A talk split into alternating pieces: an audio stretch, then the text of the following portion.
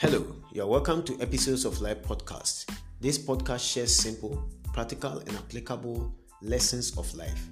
We are looking at daily practices that can help us become fruitful in life. Our topic for today is believing. You cannot touch it, you cannot see it, you can only feel it within you. That is belief. It makes the blind eyes get open, it makes the cripple walk, it makes uncontrollable flow of blood stop. Everyone believes in something. Where you place your belief determines what you eventually get. Football fanatics place their belief in their f- football team. Sometimes they win and sometimes they lose. I believe in my talent of writing. That is why I invest quality time in producing this daily content. I believe that you must consistently push money, time, and energy into what you love to do. Your belief in something must reflect in how much you are willing to sacrifice to make it work. Thank you for listening to episodes of Life Podcast by Eric Otchere.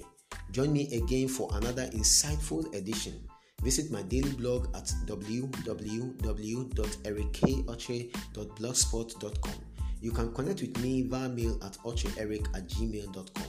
Thank you and God bless you.